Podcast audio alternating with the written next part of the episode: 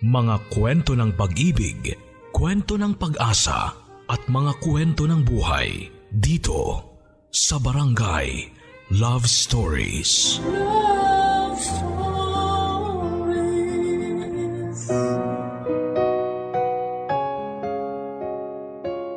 Ang pagmamahal ay dumarating sa tamang oras at pagkakataon Minsan, tinatanong pa natin ang ating sarili na bakit hinayaan muna tayo ng Diyos na magkamali ng paulit-ulit at mapunta sa maling tao ng ilang beses.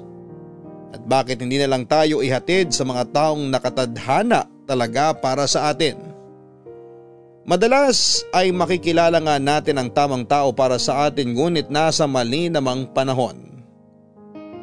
Magkagayon pa man, nasa atin na lamang kung paano natin itatama ang panahon para sa tamang tao. Katulad na lamang ng kwentong ibabahagi sa atin ngayon ng kabarangay natin na si Allen. Na bagamat natagpuan na ang tamang tao ay sinubok naman ng maling pagkakataon. Gusto mo na bang makarelate sa kanya? Alamin natin yan sa mga kwento ng pag-ibig, buhay at pag-asa sa nangungunang Barangay Love Stories. Dear Papa Dudut, Magandang araw po sa inyo at sa mga loyal kabarangay na nakikinig ngayon. Itago nyo na lamang po ako sa pangalang Allen. 32 years old at kasalukuyang nakatira sa Kapalonga, Camarines Norte kasama ang aking butihing asawa at nag-iisa naming anak. Sumulat ako upang ibahagi ang mga maling nagawa ko sa buhay. Wala namang perpektong tao ika nga nila. Lahat tayo ay nagkakamali pero nasa atin kung handa tayong itama ang pagkakamaling yon. At para na rin ipabatid sa lahat na kung ano man ang meron tayo o kung sino man ang taong nilaan ng Diyos para sa atin ay dapat tayong makontento at pahalagahan ang mga yon. Katulad ko na matagal na nangarap na makasumpong ng babaeng totoong magmamahal at magpapahalaga sa akin dahil sa dinami-rami ng babaeng nakarelasyon ko ay wala isa man sa kanila ang sineryoso ako. Mabait ako kahit sinong taga sa aming lugar ay alam yon. Yung tipong kahit na walang wala ako ay nagagawa ko pa rin tumulong sa iba. Palabiro din ako at mahusay ako makisama sa mga taong nakapaligid sa akin. Pero napagtanto ko na hindi sapat na mabait at matulungin lamang ako kapag nagmahal na ako at pumasok sa isang relasyon. Hindi ko masasabing nagkukulang ako sa kanila dahil lahat ibinigay ko. Pagmamahal at pag-aalaga. Masipag din ako magtrabaho dahil ayaw kong magugutom sila sa puder ko. Lalo pa at ako ang lalaki. At responsibilidad ko ang magiging pamilya ko. Pero kung may tuturing man nga na pagkukulang ang pagiging subsub ko sa trabaho dahil nawawala na ako ng oras sa mga naging girlfriend ko ay humihingi naman ako ng pasensya. Pilit kong ipinapaintindi sa kanila na hindi kami mabubuhay sa pagmamahala. At kailangan kong kumayod kung sakali man na biyayaan na kami ng anak. Pero sadyang kahit gawin mo ang lahat, ay kung iiwan ka ng isang tao ay iiwan ka talaga niya papadudot. Sa edad ko nga na 15 noon papadudot ay maaga na ako nagbanat ng boto dahil sa hirap ng buhay namin sa probinsya. Na ultimo pag-aaral sa elementarya ay hindi ko na natapos pa. Hanggang sa magbinata ako noon ay wala akong inatupag kung hindi ang magtrabaho. Panay na nga ang sita sa akin ng mga tao roon na wala naman daw akong asawa ay panay ang trabaho ko. Ang sagot ko naman sa kanila ay ayaw ko na kung kailan mag-aasawa ako ay doon pa lamang ako magtatrabaho. Palagi ko ring sinasabi noon na hanggat bata ako ay mamulat na ako sa mga ganong klaseng responsibilidad dahil balang araw nga ay magkakaroon ako ng sariling pamilya at gusto ko na lahat ng pangangailangan nila ay maibigay ko. edad na 18 ay nakilala ko ang una kong girlfriend. Pero hindi kami nagtagal dahil masyado raw akong busy sa pagtatrabaho. Nalaman ko na lang na ipinagpalit niya ako sa tropa ko. Nagkaroon pa ako ng tatlong girlfriend pero ganun lang din ang nangyari. Ipinagpalit ako sa ibang lalaki dahil lang masyado akong busy sa trabaho na kung tutuusin ay para rin naman sa amin ang ginagawa ko dahil hindi naman pwedeng lagi nga kaming magkasama pero gutom naman kami. Hanggang sa nakilala ko si Lenny sa trabaho ko nang lumuwas ako sa Laguna. Ang akala ko ay makakatuluyan ko na siya hanggang dulo dahil sa lahat ng naging girlfriend ko ay siya ang bukod tanging nagtagal sa akin. Nung una ay wala namang problema dahil pareho naman kami ng pinapasukang kumpanya, magkasama kami sa trabaho. Magkasama pa kami sa bahay nila sa Laguna. Magkasundo kami sa maraming bagay at para na talaga kaming mag-asawa. Pero hindi nagtagal ay nalamang kong napakasilosa niya at kahit wala naman akong ginagawang masama ay nagagalit siya sa akin o kaya ay aawayin na lamang niya ako bigla. Papadudot, hindi naman kasi sa pagmamayabang ay marami talagang babae ang napapalapit sa akin dahil medyo gwapo ako at nakakatuwa raw akong kausap. Masyado kasing malawak ang sense of humor ko papadudot. Marami akong biro na talaga namang nakakatawa. Pero yun lang naman yon dahil kahit kailan ay hindi ko naisip magloko Lalo pa nga at alam ko ang pakiramdam ng lokohin at iwanan. Umili nga ako noon sa Diyos na sana ay si Lenny na talaga ang makakatuluyan ko at makakasama ko hanggang sa pagtanda ko. Pero dahil nga sa madalas na pag-aaway namin ay nakaramdam ako ng pagod. Pagod na intindihin siya palagi sa tuwing tinotoyo siya. Kung tutuusin nga ay umiwas na ako sa mga babae. Pati ang cellphone ko ay ibinigay ko na sa kanya para lamang matigil siya sa kakaselos niya ay wala pa rin. Sa kabila ng ginawa kong yon ay hindi pa rin siya natigil sa pangaaway sa akin na dumating nga sa point na nasaktan na niya ako ng pisikal. Doon ako nakaisip na kung si Lenny ang mapapangasawa ko ay hindi magiging payapa ang dapat na tahimik na buhay may asawa ko. Dahil na rin sa palaging pag-away namin ay nawala ang pagmamahal ko sa kanya. At napalitan na lang ng takot dahil kahit kailan ay wala isa man sa mga naging girlfriend ko ay pinagbuhatan ko ng kamay. Doon na nga ako nagpasya na umuwi na lamang sa amin sa Bicol at hindi ako nagpaalam sa kanya. Dahil alam kong hindi niya ako papayagan. Simula noon ay pinutol ko na rin ang anumang ugnayan na meron ako sa kanya. At kailan ko lang napag-isip na sana ay nakipaghiwalay ako ng maayos. Pero naroon na ako at malaya na ako mula sa relasyong puro na lamang away at sakitan. Tatlong taon ako naging single noon papadudot.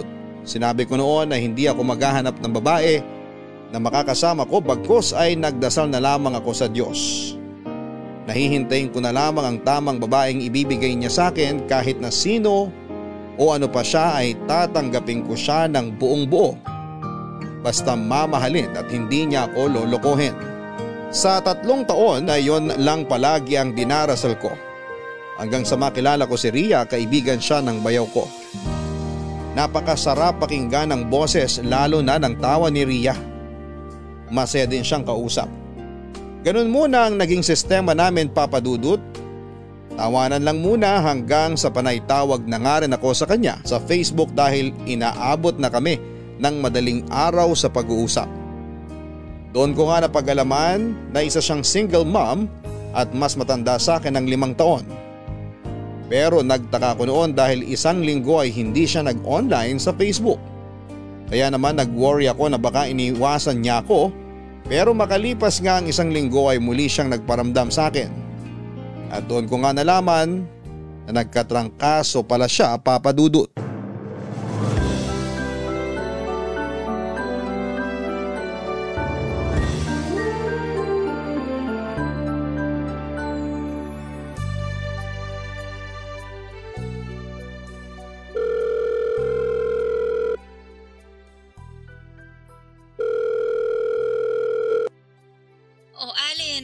Napatawag ka. Kumusta na pakiramdam mo? Okay naman ako. Medyo pagaling na. Ikaw ba? Ayos na ako. Nakausap na ulit kita eh. Bakit? Namiss mo ba ako? Kung sabihin ko bang oo, pagtatawanan mo ba ako? Hindi. Ba't ko naman gagawin yun? Sa lagay, namiss mo nga ako. Oo. Kung ano-ano nga naisip ko nung di kita nakitang online sa Facebook eh. Eh ayun nga, naisip ko na baka ayaw mo na akong kausap. Naisip ko rin na baka iniiwasan mo na ako. ba't ko naman gagawin yun? Tsaka ba't mo naisip yan? Siguro hindi ako magpaparamdam sa'yo o iiwas ako sa'yo kung may kasalanan ka or may nagawa kang hindi ko gusto. Pero wala naman ako natatandang may nagawa ka sa akin eh. Oo, wala nga akong nagawa sa'yo kaso yun yung pumasok sa isip ko nun eh. Alam ko namang marami kang kachat kaya posible talagang makalimutan mo ko. Kasi bago mo pa lang naman akong kakilala. Advance ka naman mag-isip. Nagkatrangkaso lang ako kaya hindi ako online. Pero ngayon okay na ako. Buti naman, umokay ka na. Nag-alala talaga ako sa'yo eh. Salamat sa pag-aalala mo ha. Wala yun. Tsaka sa totoo lang, kinabahan ako nung bigla na lang di kita nakausap. Akala ko bigla ka na lang nagsawa eh. Ang pagkakakilala ko kasi sa mga babae, madaling magsawa. Huwag mo akong kinukumpara sa ibang babae. Hindi ako katulad nila. Pasensya ka na. Halos lahat kasi ng nakilala kong babae, napakabilis magsawa. Ay, ibahin mo ako. Magsasawa siguro ako kung alam kong hindi ka naman interesadong kausap ako. Tsaka, bakit naman ako magsasawa? Eh, ang saya mo nga kausap. Tapos nakakatawa pa yung mga joke mo. Natutuwa talaga ako sa'yo. Talaga? Oo nga. Ito ka lang laging niloloko eh.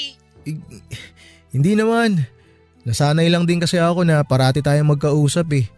Araw-araw, maghapon, magdamag. Kaya sinong di mag-iisip kung yung taong lagi mong kausap biglang mawawala ng isang linggo? Gusto ko talaga trangkaso ako. Kaso sobrang sama talaga ng pakiramdam ko. Sumasakit yung ulo ko kapag nakatutok sa cellphone. Eh, sinong nag-asikaso sa mga anak mo? Ako. Eh wala naman ibang mag-aasikaso sa kanila kundi ako lang.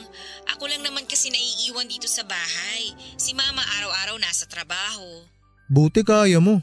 Nanay ako, hindi pwedeng hindi ko kayanin no. Kahit may sakit ako, hindi tumitigil ang responsibilidad ko sa kanila. Minsan ba, hindi mo naisip na makipagbalikan sa dati mong kinakasama? Hindi.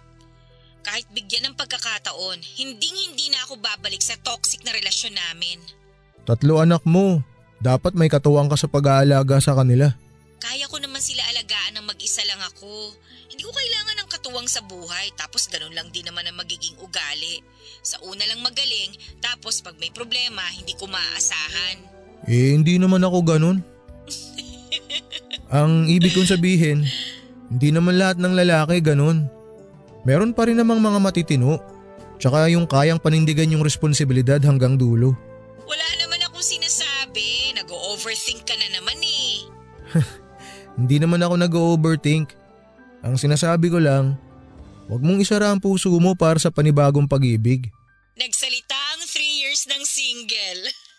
Oo, 3 years na akong single pero di naman ibig sabihin nun eh, sarado na ang puso ko. Ayoko lang na hanapin ang pag-ibig. Hayaan ko na lang na kusa siyang dumating sa akin. At kapag nangyari yun, kahit sino pa siya o ano pa siya, mamahalin ko siya at tatanggapin ko siya ng buong buo. Hmm, swerte pala ng babaeng mamahalin mo. Hindi naman. Baka nga ako ang swerte sa kanya eh, pag nagkataon.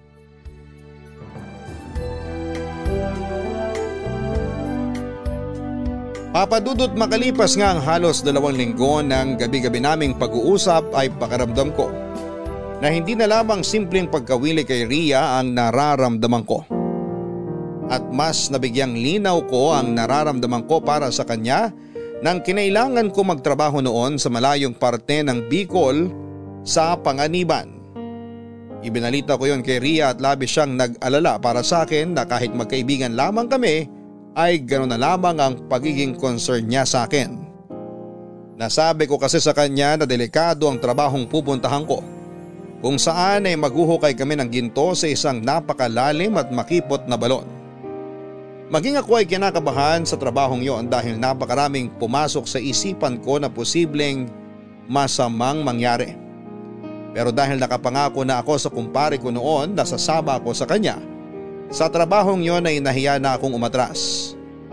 Pinaalalahanan nga ako noon ni Ria na palaging mag-ingat at magdasal bago lumusong sa ilalim at ganun din daw ang gagawin niya. Palagi raw niyang isasama sa kanyang mga panalangin ang kaligtasan ko. Nagpaalam nga ako sa kanya noon na magtitiis muna kami na hindi kami mag-usap lalo pa at walang signal sa lugar na pupuntahan ko.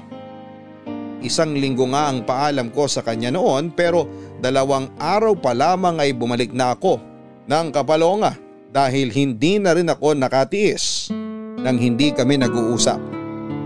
Kaya nga nang makabalik ako sa amin ay agad ako naghulog ng piso wifi at tinawagan siya.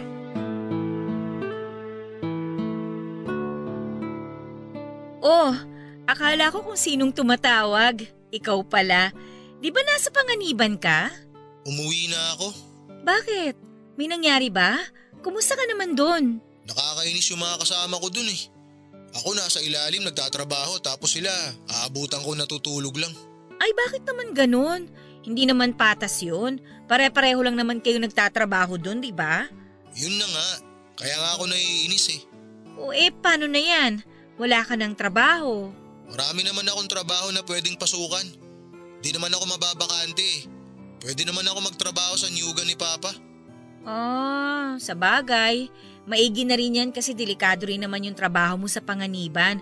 At least ngayon, hindi na ako masyadong mag-aalala kung ayos ka lang ba doon o hindi. Tsaka di lang naman yun ang dahilan. Namimiss na kasi kita eh. Hindi ako mapakali doon. Lagi kitang naiisip eh. Hala? Hindi nga. Seryoso ako. Mayat maya talaga naiisip kita. Iniisip ko kung gising ka na ba, nagkape ka na ba, o kaya kumain ka na ba. Iba na yan ha, Allen. Halaka. Ewan ko nga eh. Hindi ko kaya na masyado tayo matagal na hindi nagkakausap. Kung sa bagay, kahit naman ako, hindi ko rin kaya. Ewan ko rin ba kung bakit? Alam mo ba, bago ako umalis papuntang panganiban, Nung sinabi mo sa akin na wag na lang akong tumuloy dahil delikado, tumaba puso ko nun. Kasi ramdam ko na sobrang nag-aalala ka para sa akin. Kahit na hindi naman tayo magkaano-ano. Hindi ka naman na ibang tao sa akin eh. Kaibigan na ang turing ko sa'yo. Ay, maiba ako. May itatanong pala ako sa'yo. Matagal ko na rin kasing gustong itanong sa'yo ito eh. Ano ba yon? Kung sakali na gusto mong mag-asawa ulit, ano bang hinahanap mo sa isang lalaki? Ba't mo naman naitanong yan? Wala naman. Gusto ko lang malaman. Pero kung ayaw mo namang sabihin, okay lang din. Wala naman akong sinabing ayokong sagutin. Okay lang naman. Napaisip lang ako kung bakit mo naitanong. Curious lang ako. Nabanggit mo kasi sa akin na may mga nanliligaw sa'yo pero wala isa man sa kanila ang nagustuhan mo. Um, sa totoo lang, wala na talaga akong balak mag-asawa eh. Kasi gusto ko mag-focus sa mga anak ko. Hindi na rin ako bumabata. 35 na ako. Kung sakali nga lang naman. Ano bang hinahanap mo sa isang lalaki? Ay nako, eh di yung simple lang. Gusto ko yung madiskarte at may pangarap sa buhay. Mm, yung mamahalin ako ng buong buo, tsaka hindi ako sasaktan. Tsaka syempre tanggap niya dapat yung mga anak ko. Nasa akin lahat ng katangian na yan. oh, ba't ka natawa? Ayoko na mas bata sa akin. Ray, bakit ka naman ganyan? Nasa akin naman talaga lahat ng katangian na hinahanap mo eh. Tsaka di naman na ako bata. 30 na ako. Bata pa ba yun sa tingin mo? Limang taon nang tanda ako sa iyo eh. Kaya mas bata ka pa rin sa akin. Ayoko magmukhang sugar mommy ha. Di ka naman ganun katanda. Tsaka edad lang naman yan. Basta ang gusto ko, yung lalaki na mas matanda kaysa sa akin. Papadudot ng sabihin sa akin yon ni Ria ay parang pinanghinaan ako ng loob at nawalan ako ng pag-asa. Hindi ako nakaimik na mga oras na yon kasi nasa akin nga lahat ng katangian na hinahanap niya sa isang lalaki. Pero ang malaking problema naman ay bata ako ng limang taon sa kanya. Ramdam ko ang diin nang sabihin niyang ayaw niya sa mas bata sa kanya. Pero kung tutuusin nga ay hindi naman ako bata dahil 30 anyos na ako ng panahong yon. Habang siya naman ay 35 na. Bala ko na sanang itigil kung ano man ang nararamdaman ko para kay Ria pero habang tumatagal pa kaming magkausap ay mas lalong lumalalim ang nararamdaman ko para sa kanya. Na hindi na lamang yon simpleng pagkagusto sa kanya. Magkagayon pa man ay hindi na bago ang pakikitungo niya sa akin at nanatili kaming mabuting magkaibigan. Nakahiligan na rin namin ang paglalaro ng online games. At kapag hindi naman kami naglalaro ay magkausap lamang kami lagi sa cellphone. Sa kabila rin ng sinabi niya na ayaw niya na mas bata sa kanya. Nanligawan ko pa rin siya ng palihim. Lagi akong nagpapahiwatig at nagjo-joke ng kung ano-ano para lamang mapatawa siya dahil gustong gusto ko talaga siyang nakikita at naririnig na tumatawa. Lalo na sa tuwing alam kong may mabigat siyang dinadala. Masaya na ako na mapasaya siya sa mga simple at corny kong jokes. Dahil nga palagi kaming magkausap ay alam na alam ko na kung kailan siya talagang masaya at kung kailan siya may iniisip. Bagamat may problema siya ay hindi niya yon pinapahalata. Pero dahil nga lagi ko siyang kausap ay kabisado ko na kung may dinaramdam siya, papadudot. Halos lahat nga ng matatamis na salita ay nasasabi ko kay Ria. Hindi dahil binobola ko siya kundi dahil sa iyon talaga ang nararamdaman ko. Sa bawat pag-uusap nga namin ay unti-unti kong naikikwento sa kanya ang tungkol sa buong pagkatao ko. Wala na nga akong maitatago dahil halos lahat ay nasabi ko na sa kanya. Simula sa pamilya ko, sa ugali ko, maging ang mga nakaraang kong relasyon ay naikwento ko na sa kanya. Ang hindi ko lang noon alam ay unti-unti na rin palang nahuhulog ang loob niya sa akin. Nang isang beses na mag-usap kami at sinabi ko ang totoo kong nararamdaman sa kanya. Dahil hindi ko na rin na kaya pang itago yon. Sa bawat araw na lumilipas na pilit kong tinatago ang nararamdaman ko ay mas lalo lamang tumitindi ang pagmamahal ko sa kanya. Kaya nang hindi na ako makatiis ay nilakasan ko ang loob ko at umamin na ako sa kanya. Nung una ay hindi nagsalita pero inamin niya rin na maging siya ay may nararamdaman na para sa akin. Nang marinig ko ang sinabi niyang yon ay tila ako ang idinuyan sa alapaap sa sobrang tuwa. Hindi ako makapaniwala na ang babaeng gustong gusto ko ay may nararamdaman din para sa akin. At dahil hindi nga ako makapaniwala ay nakailang tanong pa ako sa kanya kung tama ba ako ng pagkakarinig o nabibingin lamang ako. Natatawa siya noon na sinabing hindi ako nagkamali ng pandinig dahil totoong gusto niya rin ako. Sobrang saya ko na nabali ko ang isang pamantayan niya sa pagpili ng lalaki. Kaya naman agad akong nagpaalam sa kanya na kung maaari ay ligawan ko siya. At agad naman siyang pumayag. Itinuloy ko lang noon papadudot ang mga nasimulan ko at sinigurado ko na mararamdaman niyang lahat ng oras at atensyon ko ay nasa kanya. Walang araw na hindi ko sinasabi sa kanya kung gaano ko siya kagusto. Hanggang sa umabot ng dalawang buwan ang panliligaw ko sa kanya dahil buwan ng Mayo mismo ang kaarawan ko ay sinagot niya ako. At hindi ko may paliwanag noon ang sayang nararamdaman ko. Happy birthday, mahal! Thank you, mahal. Grabe. Kababasa ko lang sa message na pinost mo sa wall ko. Di ko may paliwanag yung saya ko. Masaya ka ba talaga? Oo, sobrang saya.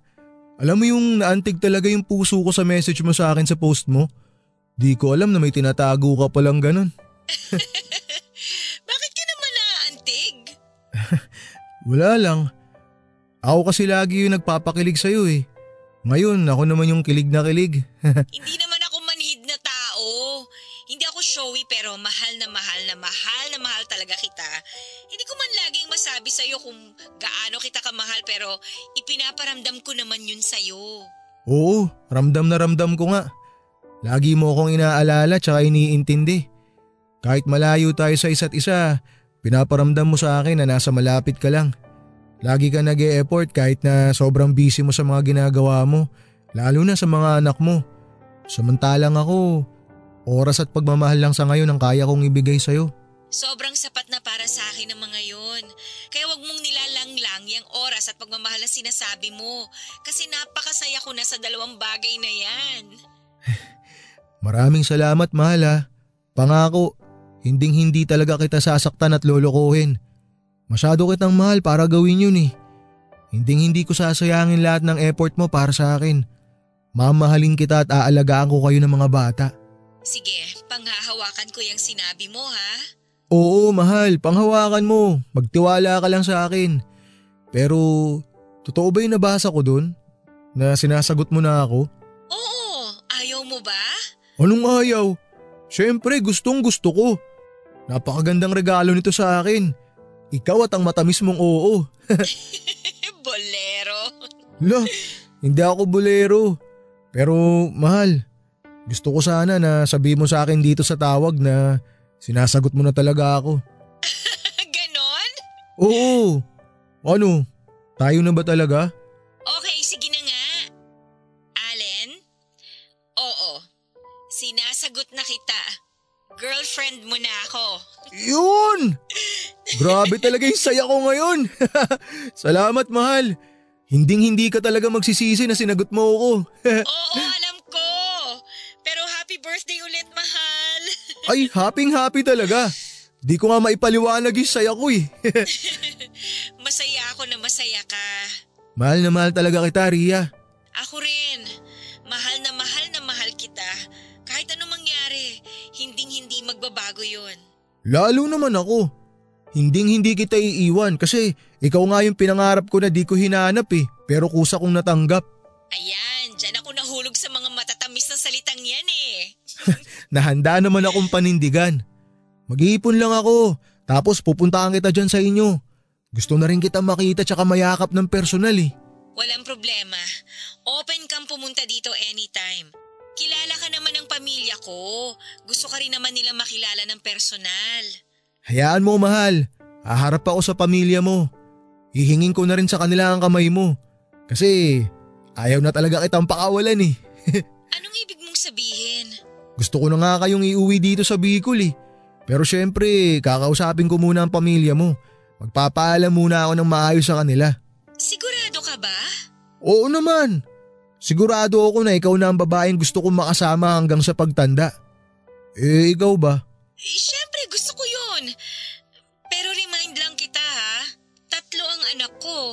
Naisip ko na yan. Mahal na mahal kita at ang mga anak mo. Ituturing ko sila na parang tunay ko ring anak. Pangako? Oo, pangako. Tanggap na tanggap ko ang buong pagkatao mo. At kasama sa mga minahal ko sa'yo, yung mga anak mo. Salamat ha. Salamat kasi mahal mo ko. Huwag kang magpasalamat mahal. Kasi deserve mo naman talaga ang mahalin ng todo.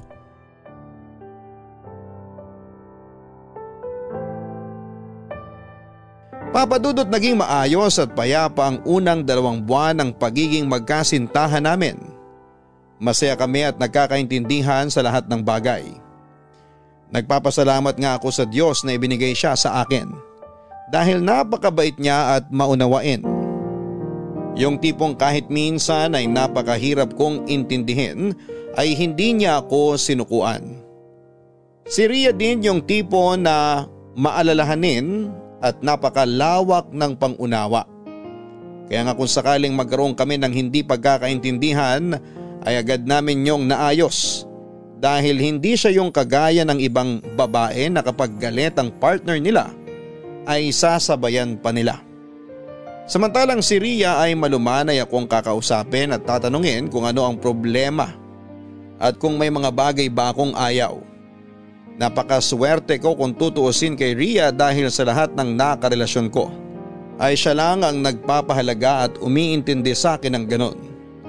Siya lahat ang nakagagawa ng mga bagay na hinahanap ko sa isang babae. Pero ang akala ko noon at tahimik na relasyon namin ay nagulo ng umeksena ang dating kinakasama ni Ria at nakiusap sa kanya na magkabalikan sila. Sa totoo lang ay natakot ako ng husto dahil alam kong wala kong laban kung sakali. Sinungalang ba ako kumpara sa dati nitong partner? Siyang unang minahal ni Ria bago ako at mas malala pa nga dahil may mga anak silang nag-uugnay sa kanila. Pero nawala lahat ng pag-aalala ko nang ako ang piliin ni Ria at pinatunayan niya sa akin kung gaano niya ako kamahal. Malabo na nga rin daw na bumalik pa siya sa dating partner dahil napaka-toxic daw ng relasyon nila. Walang araw na hindi sila nag-aaway at bukod doon ay nananakit umano ang dati nitong partner kapag nalalasing. Sinabi pa niya sa akin na ako na ang lalaking nagmamay-ari ng puso niya. Lalo ko siyang minahal dahil doon at kasama sa mga minahal ko sa kanya ay ang mga anak niyang itinuring ko na ring para ko ng mga anak. Lumipas pa ang mga maraming buwan ay nanatili kaming matatag sa kabila ng napakaraming balakid sa relasyon namin. Hanggang sa napagpasyahan ko na nga na iuwi na sila sa amin sa Bicol para personal na makilala na siya ng pamilya ko. Wala namang naging problema dahil botong-boto sa kanya ang nanay ko. Ang nanay ko pa nga mismo ang nagsabi noon na ingatan ko si Ria at mahalin dahil alam niya at nakikita niya na tunay ang pagmamahal nito sa akin. Wala raw siyang pakialam sa kung ano ang nakaraan ni Ria dahil ang tanging mahalaga lang daw sa kanya ay ang malamang hindi ako sasaktan at lolokohin ng babaeng napili kong mahalin. Sa pagtira nga namin sa Bicol ay naging masaya kami bilang isang buong pamilya. Pero ang akala kong tahimik na buhay namin ay nagulo sa pagbalik ng ex-girlfriend ko na si Lenny mula sa ibang bansa. Nakiusap siya sa akin noon na magkita kami dahil nasa Bicol daw siya. Para sa isang trabaho at total ay malapit lang yon sa amin ay gusto raw niya na makapag-usap kami kagaya ng dati. Naisip ko naman na magkakakumustahan lamang kami kaya naman agad akong pumunta ng bayan kung nasaan si Lenny at nagtagpo kami sa isang coffee shop doon. Hindi na ako nagabalang magpaalam noon kay Ria dahil alam kong hindi niya magugustuhan. At ayaw ko rin naman na pagmulan yon ng away namin. Allen! Dito! Lenny, kanina ka pa? Di naman, halos kararating ko lang. Upo ka. Salamat. Kailan ka pa nakabalik? Mga two weeks na. May mga kailangan lang akong asikasuhin kaya ako nandito. At syempre, gusto rin kitang makita. Ang hiyang mo sa ibang bansa ah. Gumanda ka lalo. Wala ka pa rin pinagbago. Bolero ka pa rin. Nagsasabi lang naman ako ng totoo. Nakailang babae ka na kaya sa mga salita mong yan? Para mo namang sinabing babaero ako. Di naman. Kaya lang ang bilis kasi ma-fall ng mga babae sa'yo eh. Isa lang naman ang naging babae ko pagkatapos mo. Oh? Kumusta naman? Kayo pa rin ba? Oo, kami pa rin. Katunayan nga, nagsasama na kami. Talaga? Saan? Dito? Oo, dito. Nakatira siya sa amin. Botong-boto nga sa kanya mga magulang ko eh. Wow! Samantalang ako noon, hindi mo man lang naiharap sa pamilya mo. Hindi ko tuloy sila nakilala. Nakaraan na yon. Ayoko nang balikan. Eh ikaw ba? Kumusta? Nasaan asawa mo? Nako, hiwalay na kami. Di ba kasal kayo nun? Oo. Ay, teka nga. Ba't ba parang ang dami mong alam tungkol sa buhay ko sa ibang bansa? Nakuwento lang sa akin ng mga tropa natin sa Laguna. Kachat ko sila nung minsan. Pero alam mo, ayoko nang tumira dun. Ayaw mo na bang bumalik sa Laguna? Oo, ayoko na. Wala naman akong gagawin dun eh. Andito ang asawa at mga anak ko. Hindi ko sila pwedeng iwan dito. Anak? Ilan na ba ang anak mo? Tatlo, puro lalaki. Ah, gano'n na ba kayo katagal ng asawa mo? Five months. Five months? Teka, tatlo na ang anak nyo? Bale, single mom siya. May tatlong anak sila nung una niyang kinakasama. Ha? Ano ba naman yun? Nagpakatatay ka sa mga batang hindi mo naman anak?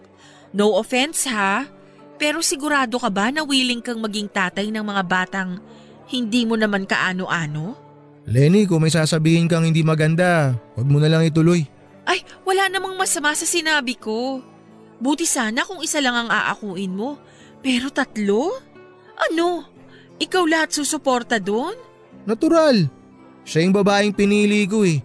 Kaya kung sino man ang mahalaga sa kanya, mahalaga rin sa akin. Mamahalin ko rin. Tanggap ko buong pagkatao niya, maging yung nakaraan niya. Ang swerte naman pala niya. Ako ang swerte sa kanya kasi lahat ng hinahanap ko sa isang babae, nasa kanya na. As in lahat? Oo, lahat-lahat. Sa dinami-dami ng babae, bakit sa single mom ka nagkagusto? Bakit? May problema ba kung single mom yung nagustuhan ko? Wala naman ako nakikita problema dun ah. Nasa kanya na lahat ng hinahanap ko sa isang babae. Okay, sige. Wala na akong sinabi. Ang akin lang, nagpapaalala lang naman ako. Ayoko lang makarinig ng hindi maganda tungkol sa kanya. Okay, sorry. Ayos na yon. Huwag mo nang isipin. Alam ba ng kinakasama mo na nakipagkita ka sa akin? Hindi. O ba't hindi mo sinabi? Magsiselos sa'yo yun. Kahit wala namang dapat pagselosan. Ex mo ko. Rason na yon para magselos siya. Eh maiba tayo, ikaw naman ang magkwento. Ano nangyari sa inyo ng asawa mo? Ay nako, babaero na, nananakit pa, malayong malayo sa'yo. Nagkaanak ba kayo? Hindi nga eh, pero okay na rin yon. At least wala nang mag-uugnay sa amin. Ikaw kasi bigla ka na lang nawala ng walang paalam. Umuwi ka rito nang hindi man lang nagpasabi. Tapos hindi ka na nagparamdam. Napag-isip-isip ko lang na hindi tayo para sa isa't isa. Eh sana man lang nakipaghiwalay ka sa akin ng maayos. Bakit? Kung nakipaghiwalay ba ako sa'yo, papayag ka? Siyempre hindi. Yun na nga. Kaya nga umalis na lang ako nang walang paalam eh. Pero isipin mo, wala tayong closure. Hindi tayo nagkaroon ng maayos na paghihiwalay. Di na natin maabot yung maayos na paghihiwalay na yan. Palagi na lang tayo nag-aaway nun eh. Sa tingin mo ba magiging payapa pa pagsasama natin? Nagbago na ako, Allen. Hindi na ako yung dating Lenny. Wala na ako nararamdaman para sa'yo. Mahal na mahal ko na si Ria. Kahit katiting, wala na. Kasi ako meron pa eh. Wala na talaga. Kilala mo ako. Oo na. Once nawalan ka ng feelings sa isang tao, hindi na yun maibabalik. Pero kahit friends ba, hindi na pwede? Magagalit si Ria kapag nalaman niya na ipagkaibigan pa ako sa'yo. Eh di wag mong ipaalam. Di naman pwedeng lahat kailangan siyang magdesisyon. Ay, bahala na. Ayan, friends na tayo ulit ha.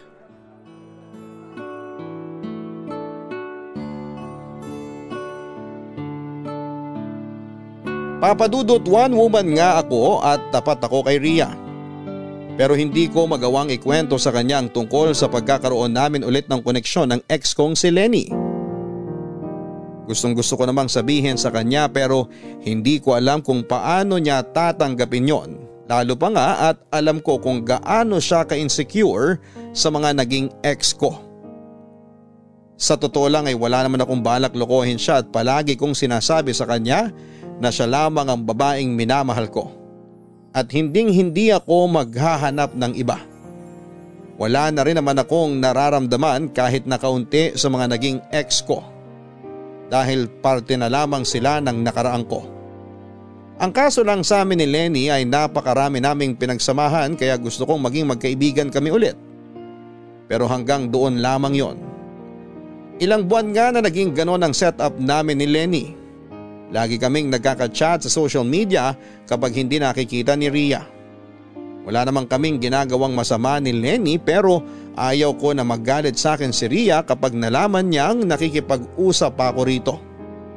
Wala namang kaso sa akin na maging magkaibigan kami ulit ni Lenny dahil bago ko pa man siya maging girlfriend noon ay naging matalik muna kaming magkaibigan pero kagaya nga ng sinabi ko na kapag nawalan na ako ng pagmamahal sa isang tao ay hinding hindi na yon maibabalik. Kaya namang kampante ako na maging magkaibigan kami ni Lenny dahil alam ko sa sarili ko na hinding hindi na babalik ang pagmamahal ko sa kanya at si Ria na talaga ang babaeng gusto kong makasama habang buhay. Naghahanap lang talaga ako ng tiyempo kung paano sasabihin sa kanya nang hindi siya magagalit ng husto. Nagpatuloy nga ang lihim na pagkakaibigan namin noon ni Lenny. Palagi kaming magka-chat at nagkwekwentuhan ng kung ano-ano lamang. Madalas naman ay binubuksan niya ang topic sa ginawa kong pag-iwan sa kanya at ang mga nakaraan namin bilang magkasintahan. Tinatawanan ko na lamang ang mga yon dahil parte na lamang yon ang nakaraan namin pero para sa kanya ay hindi naman daw talaga kami naghiwalay. Nawala naman daw kaming closure pero nilinaw ko sa kanya na tapos na ang anumang meron sa amin noon. At humingi din ako ng pasensya sa ginawa kong pag-iwan sa kanya nang walang paalam. Napatawad naman raw niya ako at tanggap niya na hindi talaga kami ang para sa isa't isa. Ang akala ko pa noon ay maayos na ang lahat dahil kahit kailan ay hindi naghinala sa akin si Rhea. Ni minsan ay hindi ito nakialam sa mga personal account ko. Hindi katulad ng mga naging ex-girlfriend ko.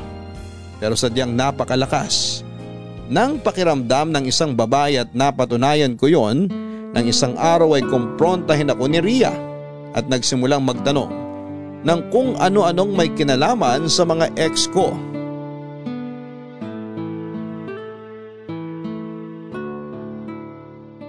Mal, kanina ka pa tahimik ah.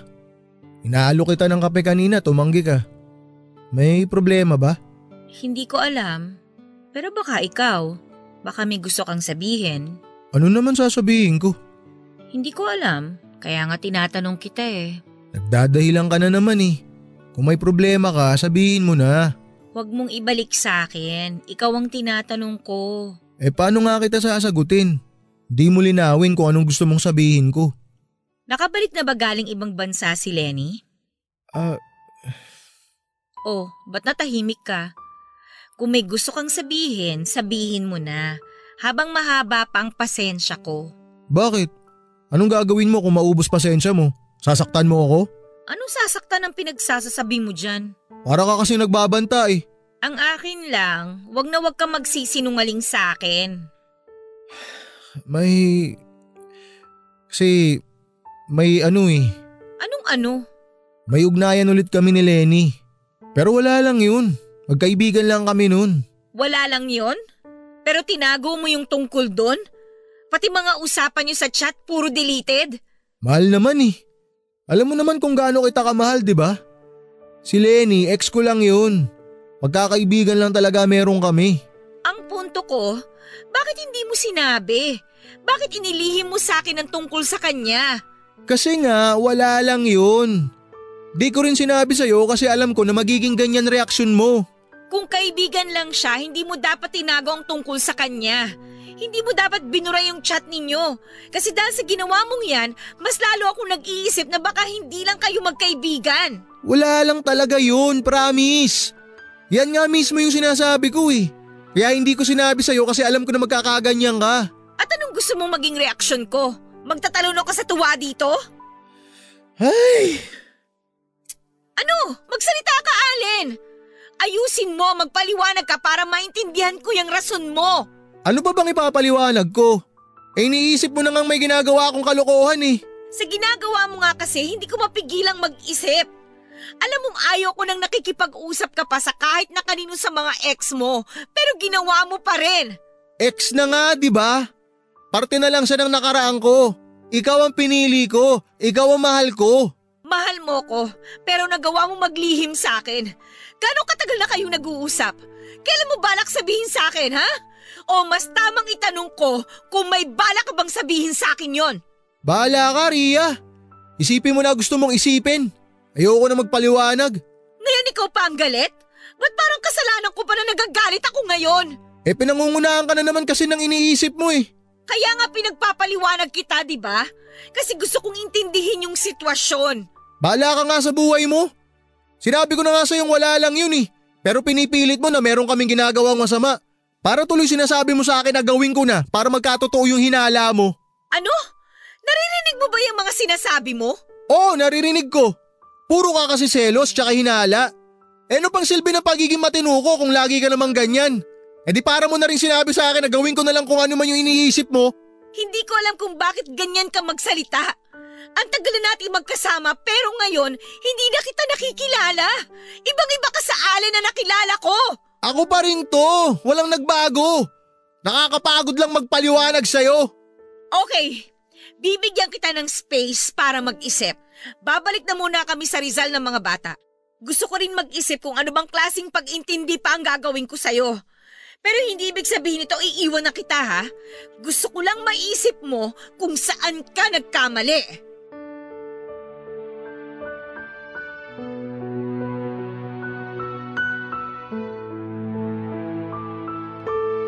Papadudot sarado ang utak ko noon dahil sa mga sinabi ni Ria kaya naman nang magpasya siyang umuwi ng Maynila kasama ang mga bata ay hindi ako tumutol. Naisip kong makakabuti na pansamantala muna kami maghiwalay at dumistansya sa isa't isa dahil nga sa nangyari. Pero ang sabi noon sa akin ni Ria ay mag-iisip lamang siya pero hinding hindi niya ako iiwanan. Gusto lang daw niya na mag-isip ako kung ano nga ba talaga ang priority ko sa buhay at mag-isip ako kung ano ang matinding pagkakamali ko. Aminado naman ako na mali talaga ako sa bagay na yon. Kaya naman hinayaan ko na lamang siyang umalis. Sobrang guilty ko rin ang mga oras na yon. Dahil sa ginawa kong paglilihim kahit na wala naman talaga kaming ginagawang masama ni Lenny. Naisip ko rin noon na hindi ako ang tamang lalaki para sa kanya. At deserve niya ng lalaking hindi katulad ko. Lumipas ang mga buwan ay hindi ko siya ginulo. Hindi ko siya tinawagan o chinatman lang at ganon din naman siya sa akin. Kahit kumustahan ay wala. Naisip ko rin noon na baka nakapag-isip na si Ria na hindi talaga ako ang lalaking gusto niyang makasama habang buhay Papadudot nagpatuloy pa rin ang ugnayan naming dalawa ni Lenny hanggang sasabihin niya sa akin na total ay pareho na kaming single ay bakit hindi na lamang kami magkabalikan. Lalo pa nga at one-sided lang ang paghihiwalay namin noon. Nung una ay nagdalawang isip ako dahil mahal ko pa rin si Ria. Kaya lang ay napaisip ako na baka may bagong lalaki nang nagpapasaya dito at gumagawa ng mga bagay na hindi ko nagagawa. Kalaunan nga ay pumayag din ako sa gusto ni Lenny dahil gusto kong subukan kung kaya ko bang maibalik ang pagmamahal ko sa kanya. Isa pa ay matagal ko namang siyang kilala at malaki na rin naman daw ang pinagbago niya. Hindi katulad noong dati. Naging girlfriend ko noon si Lenny nang hindi nalalaman ng pamilya ko at nang ipakilala ko nga siya sa nanay at tatay ko ay ganoon na lamang ang pagkadismaya ni mama. Hindi raw niya gusto si Lenny para sa akin lalo pa nga at ramdam niya ang hindi magiging mabuting asawa sa akin si Lenny. Hindi tinago ni mama ang pagkadisgusto niya kay Lenny. Sinabi pa nga noon ni mama kaharap si Lenny na maayos na ang lagay ko kay Ria pero hinayaan ko lang daw na masira ang relasyon namin. Hindi naman ako kumibo dahil tama lahat ng sinabi niya. At nang magmano nga noon si Lenny kay mama ay hindi ito tinanggap ni mama. Pero sa kabila nga ng pagtutol noon ni mama ay ibinahay ko pa rin si Lenny. Kaya lang ay naging mailap na noon sa akin si mama at ayaw akong kausapin. Ang habilin lang niya sa akin noon ay hinding hindi siya makikialam. Pero anumang tulong daw ay wala akong matatanggap mula sa kanila dahil ayaw nilang suportahan ang kamalian at katangahan ko. Kaya naman nagsumikap ako noon sa pagtatrabaho para matustusan ang pangangailangan namin ni Lenny sa araw-araw. Umukod kami at nagsolo at lumipas ang ilang buwan ay unti-unting bumabalik ang mga dating pangit na ugali ni Lenny na siyang kabaligtaran ng ugali ni Ria. Labis ang pagsisisi ko noon nang mapagtanto ko kung gaano ako katanga na pinakawalan ko ang nag-iisang babaeng umiintindi at nagmamahal sa akin ng totoo.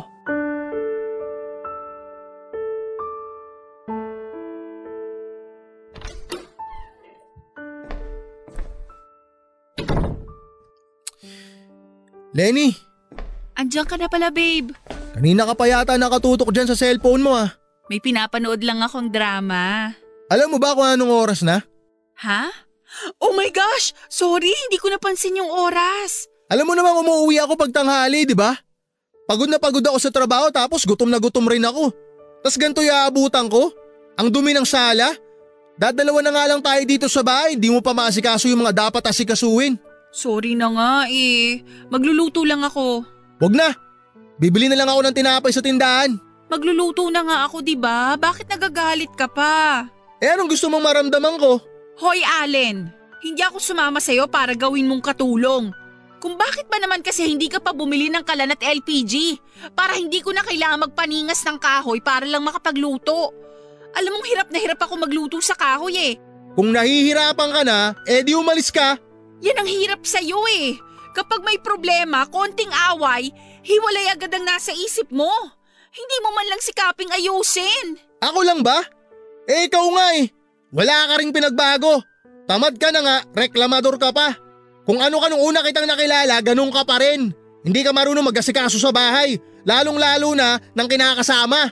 Aba, ako lang ba ang nagkukulang sa relasyong to? May mga pagkukulang ka rin sa akin, baka nakakalimutan mo. Ni hindi mo man lang nga ako matitigan ng matagal? Hindi mo ako mayakap o kaya mahalikan? Magkatabi nga tayong matulog pero lagi ka namang nakatalikod. Simula nung nagkabalikan tayo, kahit isang beses hindi mo ako ginalaw. Eh ikaw lang naman to nagpupumilit na magkabalikan tayong dalawa eh, di ba? Ginawa ko yung parte ko na maging mabuti at responsableng partner sa'yo. Pero hindi ko maatim sa sarili ko na yumakap sa ibang babae maliban kay Ria. Hayop ka? Eh ano lang pala ako rito? Hindi ko alam. Ikaw kasi tong pilit na sinisiksik ang sarili mo sa akin eh. Kahit alam mong wala naman na ako nararamdaman para sa'yo. Siguro kung talaga nagpakita ka sa akin ng effort na pinapahalagahan mo ko at inaalagaan, baka sakaling paunti-unti bumalik yung nararamdaman ko para sa'yo eh. Pero napag-isip-isip ko na lahat. Nagkamali ako nung binalikan kita. Napag-isip-isip ko rin na hanggat si Ria ang mahal ko, hindi ako magmamahal ng iba, lalong-lalo na ng katulad mo. Ibang klase ka? Galing pa talaga sa'yo yung mga salitang yan? Mahal mo pala eh, bakit hinayaan mong umalis? Bakit mo hinayaang mawala sa'yo? Tatanga-tanga ka pala eh. Oo, ang laki kong tanga. Aminado ako doon. Sising-sisi ako na hinayaan ko masira ang relasyon namin dahil sa'yo. Dahil sa katangahan ko. Ang tanga ko rin kasi nakipagbalikan pa ako sa'yo. Kahit hindi naman kita talaga mahal. Mananatili kang miserable, Allen. Tandaan mo yan. Lahat ng babaeng mamahalin mo, iiwan ka. Isa na doon ang pinakamamahal mong si Ria. Baka nga ipinagpalit ka na nun eh. Tumigil ka na! Ang mabuti pa tapusin na talaga natin to. Wala namang kapupuntahan tong walang kwentang relasyon na to eh. Sige, matapang ka ha? Sa tingin mo ba makakahanap ka pa ng babaeng totoong magmamahal sa'yo? Hindi na, Allen. Yung babaeng yon, hinayaan mo na mawala sa'yo. Kaya hindi mo pwedeng isisi sa akin ang pagiging miserable mo. Kasalanan mo lahat to. Isipin mo na lang na isa akong pagsubok na dumating sa buhay niyong dalawa ni Ria. Si Ria, lumaban. Pero ikaw, hindi. Kaya wala kang ibang pwedeng sisihin kundi ang sarili mo. Papadudot sobrang pagsisisi ang nararamdaman ko ng mga panahong naaalala ko kung paano ako pahalagahan at alagaan ni Ria. Pagpapahalaga na sinayang ko dahil lamang hindi kami nagkaintindihan at naging makitid ang utak ko na intindihin siya. Sinayang ko ang pagmamahal na ibinigay niya sa akin sa kabila ng mga panahong hirap na hirap siyang intindihin ako pero pinili niya pa rin manatili sa akin. Doon ko nga rin na-realize kung gaano ko siya kamahal. Dahil kahit na nagsasama kami sa isang bubong ni Lenny ay hindi na bumalik ang nararamdaman ko para sa kanya. At hindi ko magawang yakapin o hagkan man lamang siya. Dahil sa tuwing susubukan ko ay mukha ni Ria na malambing na nakangiti sa akin ang nakikita ko. Nasermonan pa nga ako noon ni mama dahil kung kailan wala na raw sa akin si Ria ay doon ko lang hahanapin. Sa totoo lang ay walang sandali na hindi ko siya naaalala at napagtanto ko kung gaano kalaki ang puwang na iniwan niya sa puso ko.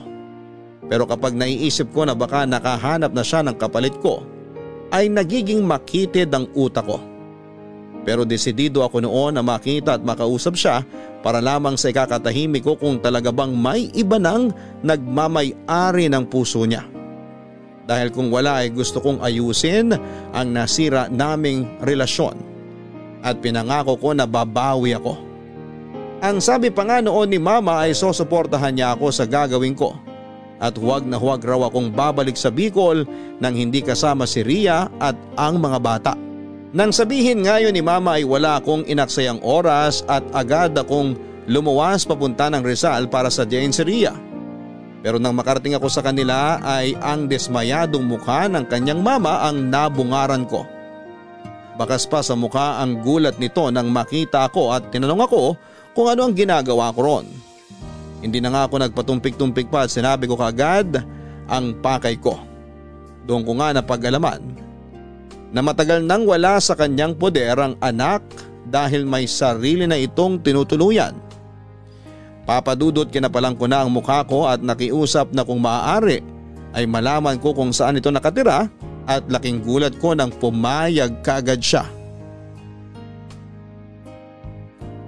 Papadudod sinamahan nga ako ng mama ni Ria sa bago nitong tinitirhan. At nang makarating kami sa bahay nito ay hindi ko napigilang mamangha. Kahit sa malit lamang yon ay napakaganda naman at napakalinis. Bungalow type ang bahay at may maliit na garden na sakto sa isang pamilya. Hindi ko lubos maisip na sa maiksing panahon ay guminhawa ng ganon ang buhay ni Ria. Alam kong may maayos siyang trabaho at madiskarte sa buhay pero hindi ko pa rin maiwasang bumilib sa kanya. Nakakalungkot mang isipin na umasenso siya nang hindi ako ang kasama niya. Ay masaya ako sa naging asenso niya. Abala ko noon ay galang paningin sa paligid ng mahagib ko ang figura ng babaeng kay tagal kong kinasabikan. Nakatayo siya noon sa pinto at nagtatakang nakatingin sa akin. Hindi ko mapigilang humanga sa kanyang itsura dahil ang nooy payat na si Ria ay nagkaroon na ng laman kaya naman mas lalo itong sumeksi at gumanda. Alatang alagang alaga ito at hindi ko mapigilang masaktan. Sa naisip ko dahil pinangako ko sa kanya noon na aalagaan ko siya at ibabalik sa dati ang malusog niyang pangangatawan. Pero ibang tao ang gumawa noon para sa kanya. Bagamat nagulat siya sa presensya ko ay agad niya kaming in-invite na pumasok sa kanyang bahay pero ang kanyang mama ay nagpaalam na aalis at merong pang trabaho. Nagbilin pa ito sa amin na mag-usap kami ng maayos at ayusin ang dapat na ayusin. Nagpakiramdaman kami noon sa sala ng kanyang bahay at kapwa kami tahimik pero ako na ang bumasag ng katahimikan. Um, Ria, kumusta ka na? Ayos lang. Wala yata yung mga bata. Wala nga. Nasaan sila? Nasa dati kong kinakasama. Ha? Pero bakit? Pumayag ako na dun muna sila sa tatay nila. Pareho naman kaming kinabukasan ng mga bata ang importante. Oo nga, pero bakit ibinigay mo sila sa ex mo? Hindi ko naman sila ibinigay. Nangako naman siya sa akin na hindi niya pababayaan ang mga anak ko. Gaano katagal na sila wala sa poder mo? Ilang buwan pa lang naman. Matapos ko silang ihatid sa ex ko, inasikaso ko ng mga dapat kong asikasuhin para sa pag-aaral ko. Tinatapos ko yung mga dapat kong tapusin para makagraduate ako ng college. Sayang din kasi Mabuti naman at natutupad mo na pa isa-isa yung mga gusto mo sa buhay. Hindi lang naman para sa akin to. Para din to sa mga anak ko. Kaya nga. Pero paano usapan nyo sa mga bata? Pag wala akong pasok, dinadalaw ko sila. Hindi ko sila mahiram kasi dalawang araw lang naman akong walang pasok eh. Eh sinong kasama mo rito sa bahay? Wala, ako lang. Maiba nga pala ako. Kumusta kayo ni Lenny? Ah, uh, bale... Okay lang kung ayaw mong sabihin. Natanong ko lang naman. Hindi, ayos lang. Bigla lang ako nahiya. Ah, uh, wala na kami ni Lenny. Sobrang sising-sising ako sa nagawa ko eh. Nagsisisi ako na hinayaan kitang umalis nung araw na yun. Hindi kita pinigilan. Pero naging kayo ni Lenny. Ibinahay mo pang araw eh. Oo, naging kami. Tsaka tama ka, nagsama rin kami. Kasi akala ko kayang burahin ni Lenny yung nararamdaman ko para sa'yo eh. Pero nagkamali ako. Ganon ka kagalit sa akin para hilingin na mawala yung nararamdaman mo para sa akin? Hindi, Ria. Naisip ko kasi noon na wala na akong mukhang iaharap sa'yo pagkatapos ng ginawa ko. Naisip ko kung anong klaseng lalaki ako kasi sinaktan kita ng todo. Nangako ako na hinding hindi kita sasaktan Nangako rin ako na hinding hindi kita bibitawan pero nagpalamon ako sa pride tsaka sa ego ko eh. Pumasok ako sa buhay mo tapos ginulo ko lang. Hindi ko na panindigan yung pangako ko sa'yo. Ay. Paulit-ulit kong sinasabi sa'yo noon na parte ng pagmamahal ang makaramdam ka ng sakit sa kalooban mo. Normal sa isang relasyon na magkaroon ng hindi pagkakaunawaan Siguro nga kasalanan ko kung bakit tayo nagkaganon. Kasi wala naman akong ginawa kundi magselos, maghinala. Baka nga nasa akin talaga yung problema. Hindi, hindi Ria. Huwag mong sabihin yan. Wala kang kasalanan. Ako, ako ang dapat sisihin sa nangyari. Pinairal ko kasi yung katangahan ko eh, kaya tayo umabot sa ganito. Ako yung problema. Siguro tama nga yung sinabi ng mga ex ko na ako lagi ang may problema kasi ang hirap kong intindihin. Kailan ko ba'y pinaramdam sa'yo na mahirap kang intindihin? Sige, sabihin na nating mahirap kang ang intindihin. Sinukuan ba kita? Umalis lang ako nung araw na yon kasi pakiramdam ko nagsasawa ka na sa relasyon natin eh. Naisip ko na kaya ka nakipag-ugnayan ulit kay Lenny kasi sawa ka na. Hindi, Ria. Sorry kung may mga nasabi ako pero maniwala ka man o sa hindi. Wala talaga ako nararamdaman ni katiting para kay Lenny. Sobrang tanga ko lang talaga. Kasi hinayaan kong mangyari yun. Ewan ko ba? Hinayaan kong maramdaman mo na hindi ka sapat para sa akin. Kaya Ria, sobrang humihingi ako ng tawad sa mga nagawa ko. Sising-sisi talaga ako. Halos itakwil nga ako ni mama nung malaman niya na hiniwalayan kita. Nung malaman niya lahat ng mga ginawa ko sa'yo. Wala kang kasalanan. Ako talaga yung may problema. Tapos na yon, napatawad na kita. Uh, hi- hindi mo man lang ba ako susumbatan? Hindi ka man lang ba magagalit sa akin? Napatawad na nga kita, di ba? Tsaka kung magagalit ako sa'yo o susumbatan kita, may babalik ba nun o mabubura ba nun yung nangyari? Di ba hindi naman? Gusto ko lang ng peace of mind. At magagawa ko lang yun kapag inalis ko yung galit at hinanakit ko sa puso ko. Hindi ko alam kung anong katangahan ang sumapi sa akin para gawin ko sa iyo yun, Ria. Patawarin mo ako. Sobra-sobra yung pag-iintindi na ginagawa mo para sa akin. Eh kasi yun naman talagang dapat kong gawin eh. Pagmahal mo nga ang isang tao, iintindihin mo siya palagi. Pero nandun pa rin yung pagpapaintindi mo sa kanya kung may pagkakamali man siya. Give and take lang lagi sa isang relasyon, Allen. Tandaan mo yan. Hindi mag-work ang isang relasyon kung hindi dalawa ang magpapatakbo. Ria, alam ko na. Iisipin mo na sobrang kapal ng mukha ko kapag tinanong ko pa to sa'yo. Pero gusto ko lang malaman kung may mahal ka na bang iba? Nakafocus ako sa pag-aaral ko at sa trabaho ko. Sa tingin mo may panahon pa ako para dyan? Yun pa rin ba ang trabaho mo? Oo, doon pa rin.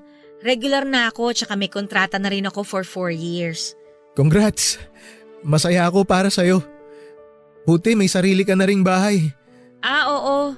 Matagal ko nang pinag-iipunan to. Nagpursigi talaga ako na magtrabaho ng magtrabaho hanggang sa nakumpleto ko na lahat ng kailangan para makapag-loan ako, para may patayo ko tong bahay. Masayang masaya talaga ako para sa'yo. Salamat. Ikaw ba, kumusta ka sa Bicol? Sa Batangas ako ngayon. Bumalik ako sa pagpapahinante. Wow, mabuti naman kung ganon. At least mas makakatulong ka sa pamilya mo. Oo, Tsaka gusto ko rin na bumawi sa tao na hanggang ngayon, mahal na mahal ko pa rin. Kung bibigyan ako ng pagkakataon. Kung gusto mong bumawi, gawin mo. Hindi yung puro salita.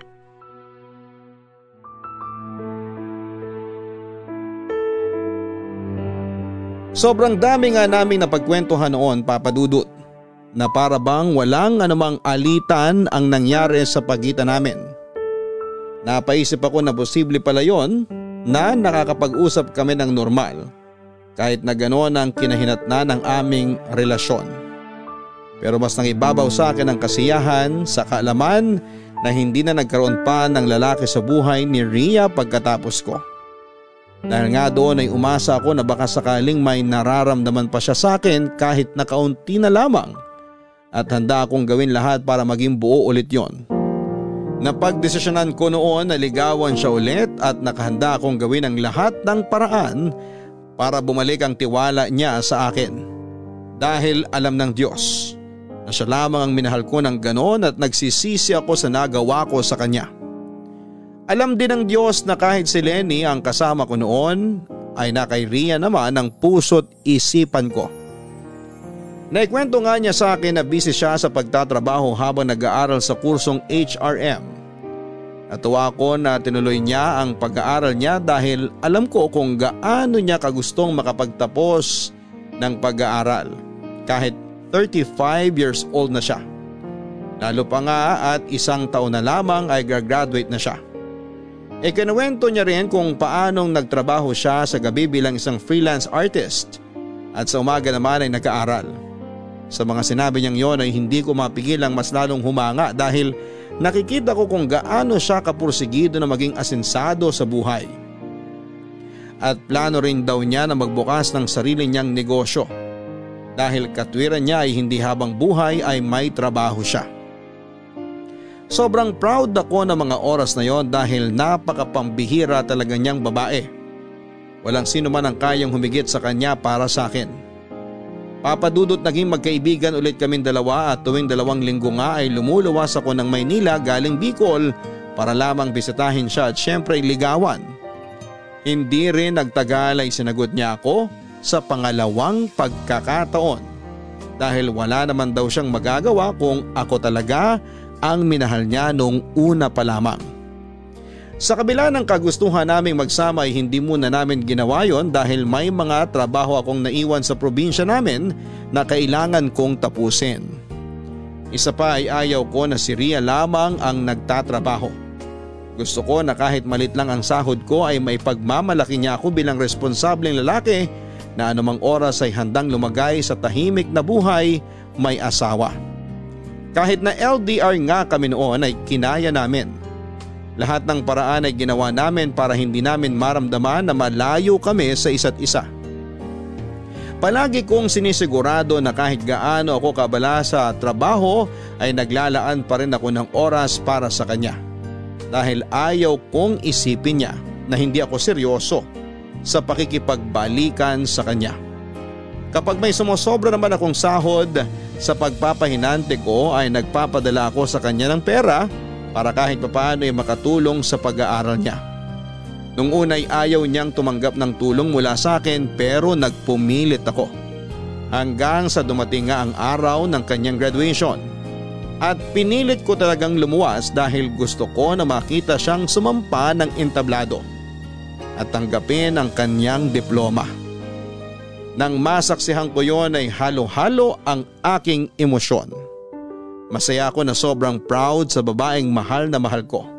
Sobra-sobrang pagmamalaki ko na siya ang babaeng minahal ko at ako naman ang lalaking minahal niya.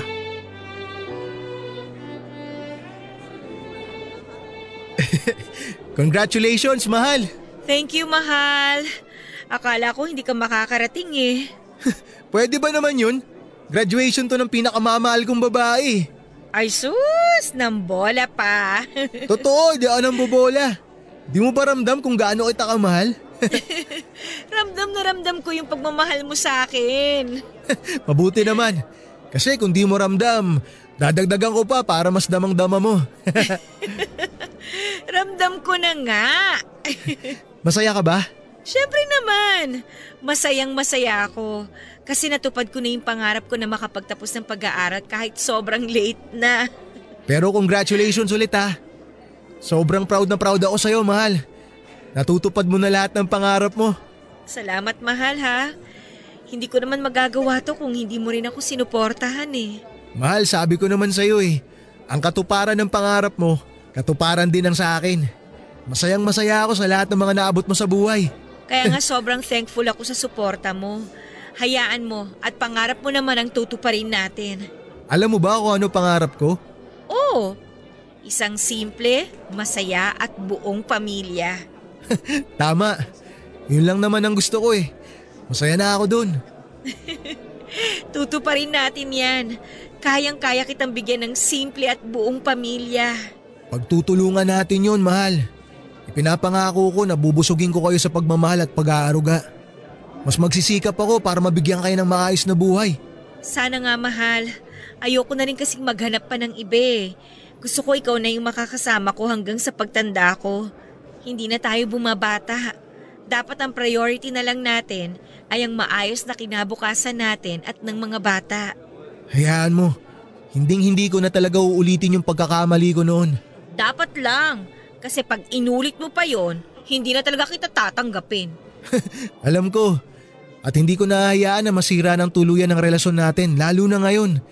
Napakarami na nating planong binuo na magkasama. Kaya nga, lahat yon mangyayari. Sa hirap at ginhawa, magkasama tayo. Pangako, mahal. Mas iintindihin na kita ngayon. Mahal na mahal kita. Mas mahal kita. Naks! Nakakakilig ah. Ay, eh, maiba ako. Ano na palang plano mo ngayon na nakagraduate ka na? Gusto ko sanang bumalik na sa Bicol kasama ka. Paano yung bahay mo rito? Bali magiging vacation house na lang natin yon kapag uwi tayo rito. Mas maganda yung bahay mo dito kaysa sa bahay namin sa Bicol. Eh ano naman, ang importante, kasama kita. Pag nandun ka, magluluto ka ulit sa kahoy, mahal. Ay walang problema sa akin yun, no? O kaya naman, bibili tayo ng kalan. Tsaka, namimiss ko na rin si na tita eh. O bakit tita na naman tawag mo sa kanya? Di ba nga dapat mama? Ay, oo nga pala. Di bale, bago kita ulit iuwi doon, ayusin ko muna yung bahay para maging komportable ka. Komportable naman ako kahit saan basta ikaw ang kasama ko. Uy, wag ganon. Pinapakilig mo naman ako eh. Totoo yun, no? Tsaka ano nga pala, mahal. Gusto ko magka-baby na tayo bago ako mag-40. Habulin natin. Ang saya ko siguro nun, mahal, pag nagka-baby na tayo. Naku, mahal. Baka mapunta lahat ng atensyon ko sa anak natin pag nagkataon. Eh ano naman, ayos lang yon. At least sa anak naman natin. Mahirap kung sa iba mapuntang atensyon mo, no? Siyempre, hindi mangyayari yan. Hatiin ko yung atensyon ko sa inyong mag-ina ko. Pantay ang magiging pagmamahal ko at atensyon ko sa inyo. Tsaka kahit naman magkaanak na tayo ng sarili, mamahalin ko pa rin ng buong buo yung mga anak mo. Pag nasa Bicol na tayo ulit, mahal, hiramin mo sila para masaya ha. The more the merrier nga sabi nila. Oo, namimiss ko na rin nga sila eh. Pero lagi naman ako nag-video call sa kanila pag wala akong ginagawa. Bakasyon na nila, pwede ko na silang hiramin. Ayun naman pala eh. Tsaka namimiss na rin ni mama yung mga apo niya. O paano? Tara na? Saan tayo pupunta? Aba edi syempre magde-date. I-celebrate natin tong graduation mo. Ay, gusto ko yan. Parang gusto kong kumain ng spaghetti. Spaghetti? Sige ba, sagot ko. Kumain ka ng marami, mahal. Dahil happy graduation mo.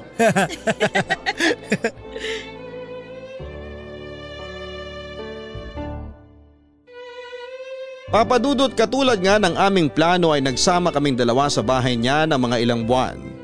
Pansamantala muna akong hindi umuwi ng Bicol noon para samahan si Ria sa negosyong gusto niyang itayo. May ipon din ako noon galing sa pagtatrabaho ko at ibinigay ko yon sa kanya para makapagsimula na kami sa negosyong gusto niya. Gusto ko kasing tulungan siya sa lahat ng gusto niyang gawin. Gusto ko na ako yung tao na maaasahan niya sa mga ganong kaimportanteng bagay. Lahat nga ng suporta ko ay ibinigay ko sa kanya dahil ang pangarap niya ay pangarap ko rin. Ang palagi ko ngang sinasabi sa kanya noon na matupad lang niya lahat ng pangarap niya ay siya na rin katuparan ng pangarap ko. Dahil kapag naabot na niya lahat ng mga pangarap niya, ay isang simple at masayang pamilya naman kasama siya ang hinihiling ko. Isang buwan nga lang ay nagdalang tao si Ria kaya naman nagplano kaming magpakasal. Sa totoo lang ay matagal ko na siyang gustong pakasalan pero ayaw ko naman na bigyan siya ng basta-bastang kasal. Kaya nga bumalik ako noon sa pagpapahinante. Palagi akong puyat at pagod sa biyahe pero sulit naman ang ibinabayad sa akin. Kada sahod ko nga ay nagtatabi ako ng pera para pambili ng singsing at para na rin sa gagastusin sa kasal. Plinano ko ang lahat ng hindi pinapaalam sa kanya dahil gusto ko siyang sorpresahin. Sa tagal kasi naming magkakilala at nagsasama ni Ria ay hindi niya binanggit kahit isang beses ang tungkol sa kasal. Hindi ko alam kung ayaw niya ba o hindi lang niya naiisip. Pero kung ako lang ay gustong gusto ko na siyang pakasalan dahil ayaw ko na siyang pakawalan. Hindi ko na kasi nakikita ang sarili ko na mabuhay nang wala siya. Laking pasalamat ko na nga lang talaga dahil sa kabila ng nangyari ay tinanggap niya pa rin ako at ramdam kong mahal na mahal pa rin niya ako. May mga pagkakataon lang talaga na hindi maiwasang mabuksan ang tungkol sa nangyari dati pero naintindihan ko naman siya dahil ako ang may kasalanan. Hindi naman siya kagaya ng ibang babae na galit kapag naaalala ang kasalanan ng partner nila. Nagpapaalala lamang siya na huwag ko nang uulitin dahil kahit kailan nga raw ay wala siyang itinatago sa akin. At nangako naman ako na hinding hindi na uulitin ang pagkakamaling naging sanhi ng muntik naming paghihiwalay at pagkakawalay. Di kalaunan nga ay binayaan kami ng isang napakagandang sanggol na babae. Papadudot yun na ang masasabi kong pinakamasayang araw ng buhay ko nang masilayan ko ang aking munting anghel. Napatanong ako kung ano nga bang napakagandang bagay ang nagawa ko para biyayaan ako ng isang napakabuting partner at ng isang munting anghel. Simula nga noon papadudot ay nangako ako sa aking sarili na kahit na anong mangyari ay bubusugin ko sa pagmamahal at pag-aaruga ang pamilyang binuo ko. Hindi nga rin nagtagal ay nagpakasal kami sa Huwes at hanggang ngayon ay masaya at nananatiling matatag ang aming pagsasama. Na kahit maraming balakid ay natagpuan namin ang isa't isa na nasa tamang panahon na. Marami mang panahon ang nasayang mga luhang nawala na hindi mabilang. Sa pagpapahinga ay maraming napagtanto na may tamang panahon kung tama at karapat dapat ang tao na iyong hinihiling. At dito na nga nagtatapos ang aking kwento na sana'y magsilbing leksyon sa mga lalaking may kapareho kong karanasan. Maraming salamat po Papa Dudut sa kaliman na isa itong sulat ko sa mapalad na mapili ninyong basahin sa araw na ito sa Barangay Love Stories. More power sa inyong programa. Ang inyong forever kapuso at kabarangay, Allen. Maraming salamat Allen sa pagbabahagi mo ng iyong kwento ng pag-ibig. Totoo nga naman ang kasabihan na may tamang tao na darating sa atin pero madalas ay sa maling pagkakataon. O di kaya ay pareho kayong nasa maling panahon at kailangan nyo lamang ng sapat na oras upang maging tama yon. Ang mahalaga lamang ay alam ninyo sa inyong mga sarili na kung darating man, ang tamang panahon na yon ay dapat na itong pangalagaan at huwag hayaang masayang.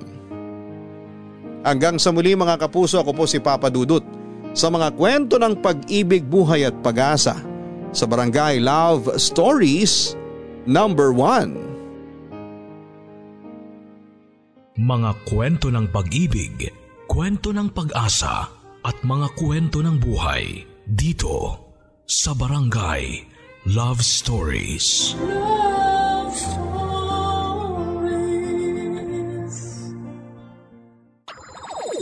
Nagustuhan ng iyong napakinggan? Ituloy yan via live stream sa www.gmanetwork.com/radio.